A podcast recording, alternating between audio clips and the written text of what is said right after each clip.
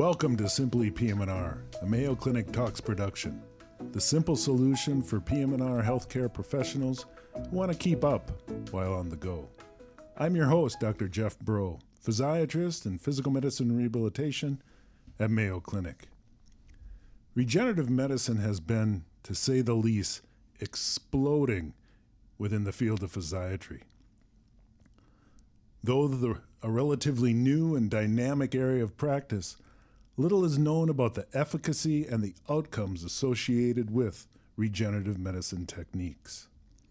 Today we're joined by Dr. Jake Sellon, a colleague at Mayo Clinic, physiatrist in sports medicine, and a consultant in the Regenerative Medicine Clinic to help answer some of these questions.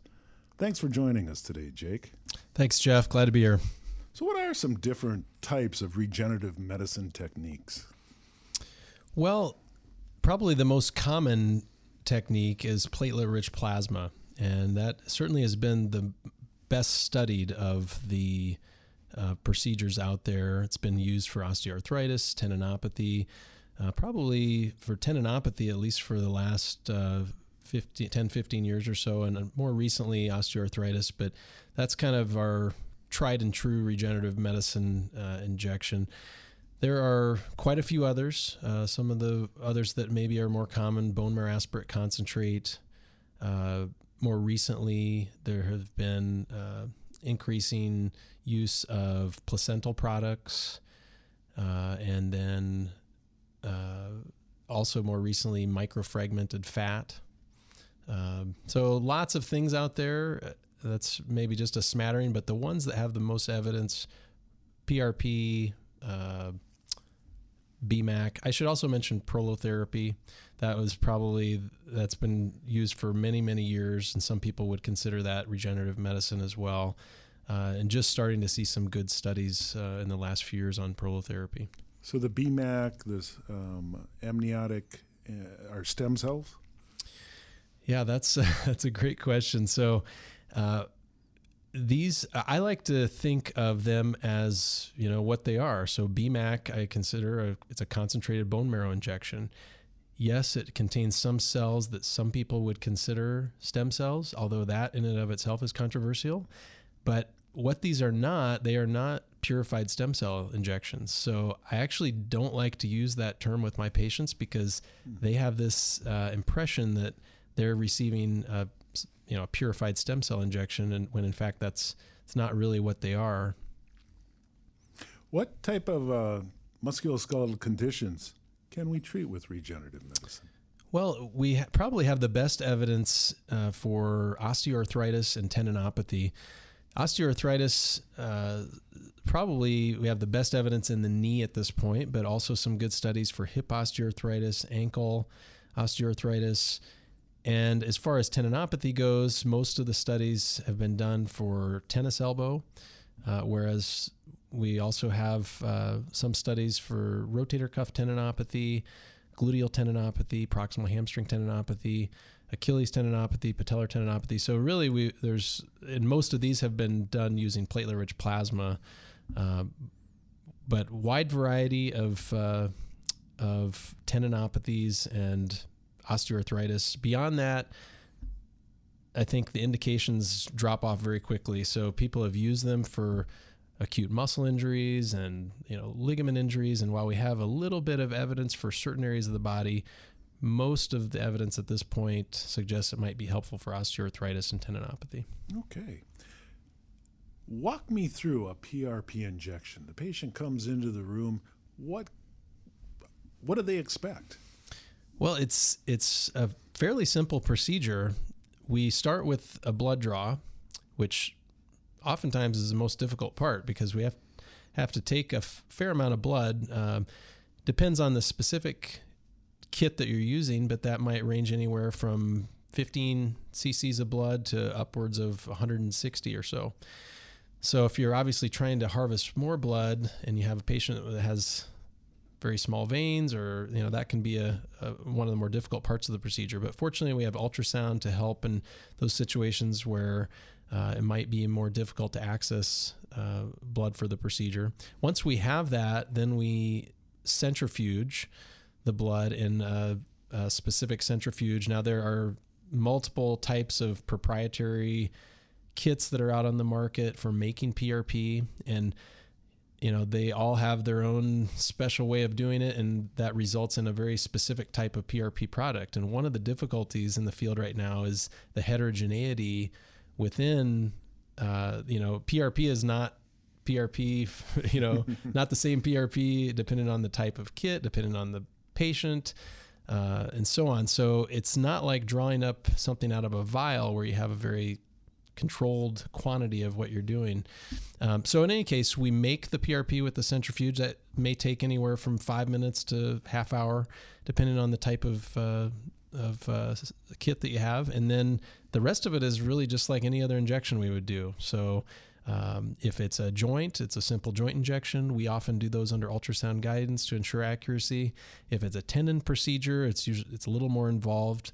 We will often do that in conjunction with what's called a needle tenotomy, where mm. where we are trying to stimulate an, a controlled injury in the tendon to sort of restart the healing process, and then injecting the P- PRP in the tendon as we do it. Are you a physiatrist preparing for your upcoming PM&R Part 2 oral boards? Do you need to brush up on your examination skills? Through a combination of didactic lecture, case vignettes, optional mock oral examinations, and online modules, the PM&R Board Review course can help guide your preparation. This vital course will be held on the historic Mayo Clinic campus in downtown Rochester, Minnesota every spring, just prior to the American Board of Physical Medicine and Rehabilitation oral examinations. For complete course information, and to receive an email when registration is open, visit ce.mayo.edu slash PMR. So, how much blood are you taking out, and how much PRP are you getting? Well, the like I said, we might take upwards of 160 cc's of blood, which is about a third of a blood donation. Mm-hmm. And it often will be processed down to around 5 cc's of PRP. Now, that can be diluted with platelet poor plasma if you are injecting multiple joints or need for some reason need more volume. Um, but it's uh, it makes a pretty concentrated uh, plasma. Usually, uh, we do quality control on all of our samples, and the number of platelets is typically anywhere from five to twenty times the concentration of platelets in whole blood. So after you do an injection, let's say you do a PRP injection into someone's knee, what do you counsel? How do you counsel them? What's going to happen after that? What they can and cannot do? What the medications they can and cannot take? Sure, those things are you know not very well defined on the, uh, the, with the current literature that we have. So a lot of it is based on kind of expert opinion and common sense. Most uh, clinicians that are doing this feel that it's uh, they probably want to avoid medications that might have an effect on platelet function. So a lot of times we're advising patients not to use uh, NSAIDs for potentially a week before, a week or two after the procedure. In the case of uh, treated a tendinopathy where we are actually trying to get healing of the tissue, you know, you may advise the patient not to use NSAIDs for several weeks or maybe even several months. As far as activity goes, if it's a joint injection, where really the focus is more on having an anti inflammatory effect and a pain relieving effect. We usually don't have any uh, really strict guidelines for activity. We might have them take it easy for a few days, just weight bearing normally, uh, and then over the week or two after the procedure, ramping up to their normal activity levels. Whereas if it's a tendon procedure, we're actually doing, say, a needle tenotomy with it. We're actually creating a new injury in the tendon we really want to capitalize on that those three phases of healing. So we've got that acute inflammatory phase where we want to rest the tissue for potentially a week or two. A lot of times we'll have patients on crutches, and then we'll get them into physical therapy to progressively load the tissue, just uh, just like we would with any other acute soft tissue injury. And that process might take three months uh, before patients may see the uh, full benefits of the procedure. So it's a little different for tendons versus joints. And it's a lot different from like a typical steroid injection where people usually feel better right away. Yeah. Absolutely. And I think that's that's one of the biggest things that I emphasize with patients right up front because you know people look at these treatments, they you know, they read these stories about them on the internet and they they think they're going to walk in and you know walk out with pain free and have some kind of miracle.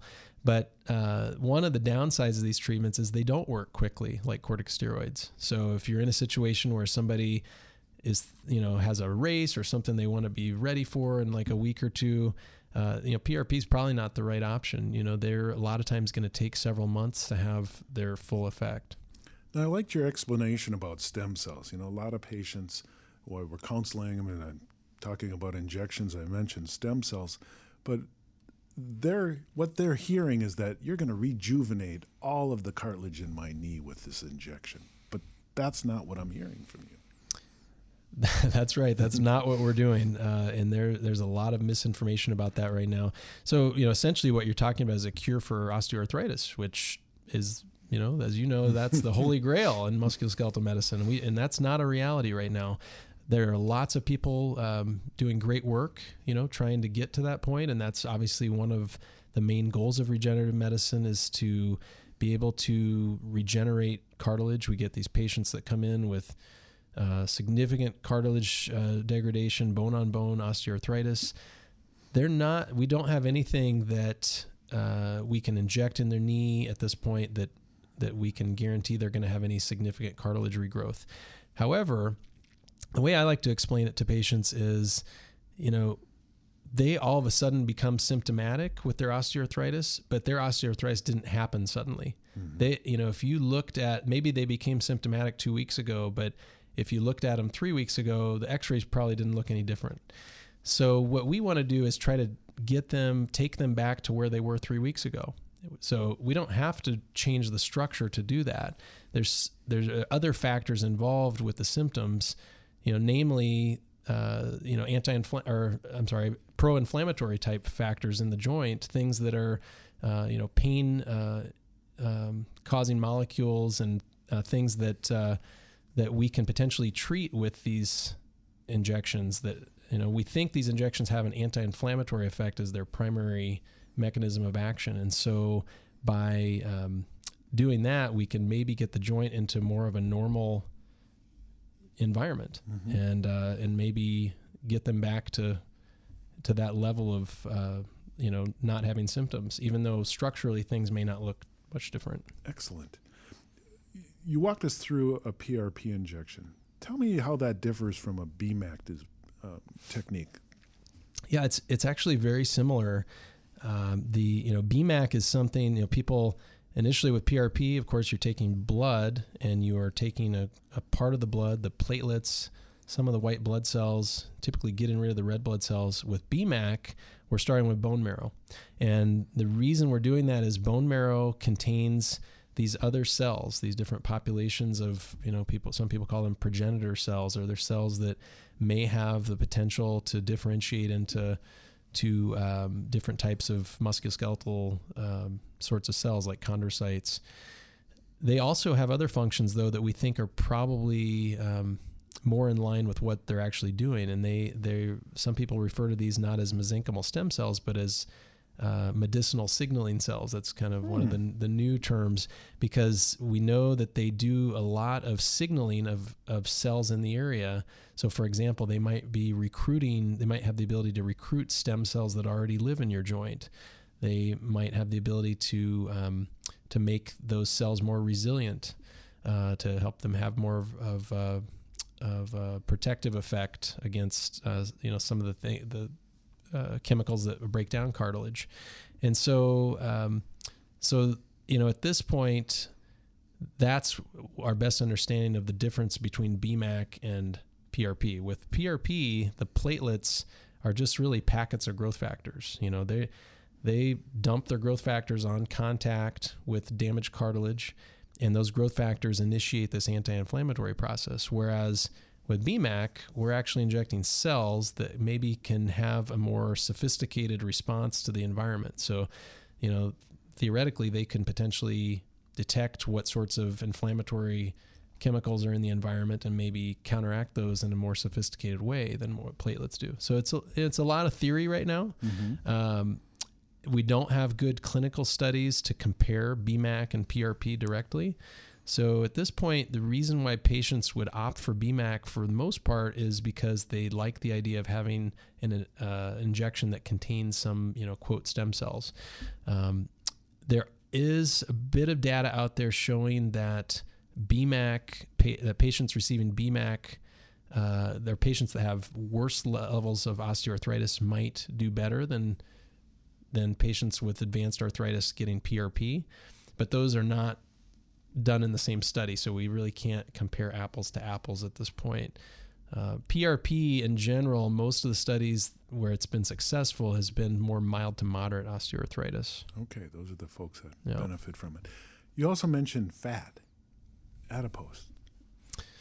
Yeah, so a lot of people are excited about using adipose, and I think this um, this started with the idea that if you look at bone marrow versus adipose, you've got a lot more of these, you know, stem cells or medicinal signaling cells, whatever you want to call mm-hmm. them, uh, in fat versus a similar amount of bone marrow. So, okay, now we have more of these cells.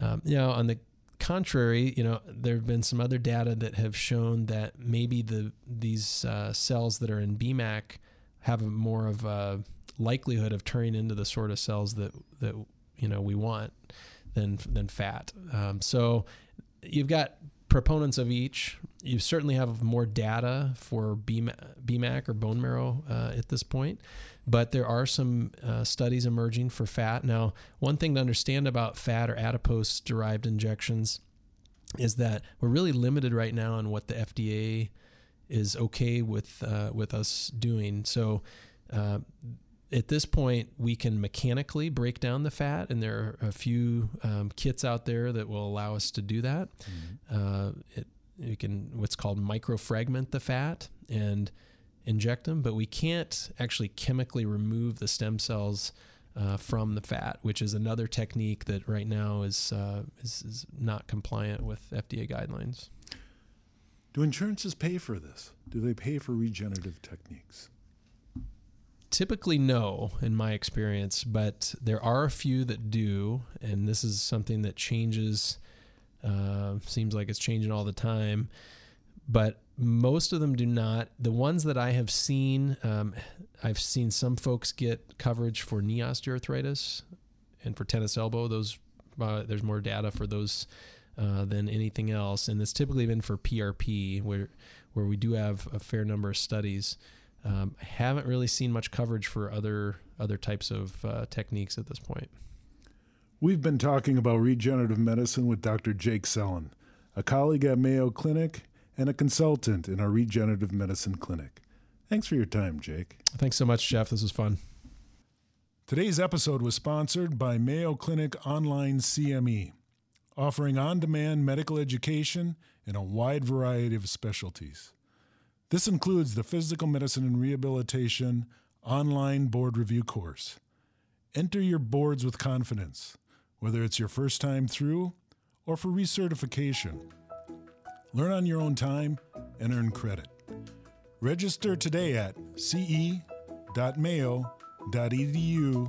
slash PMR online.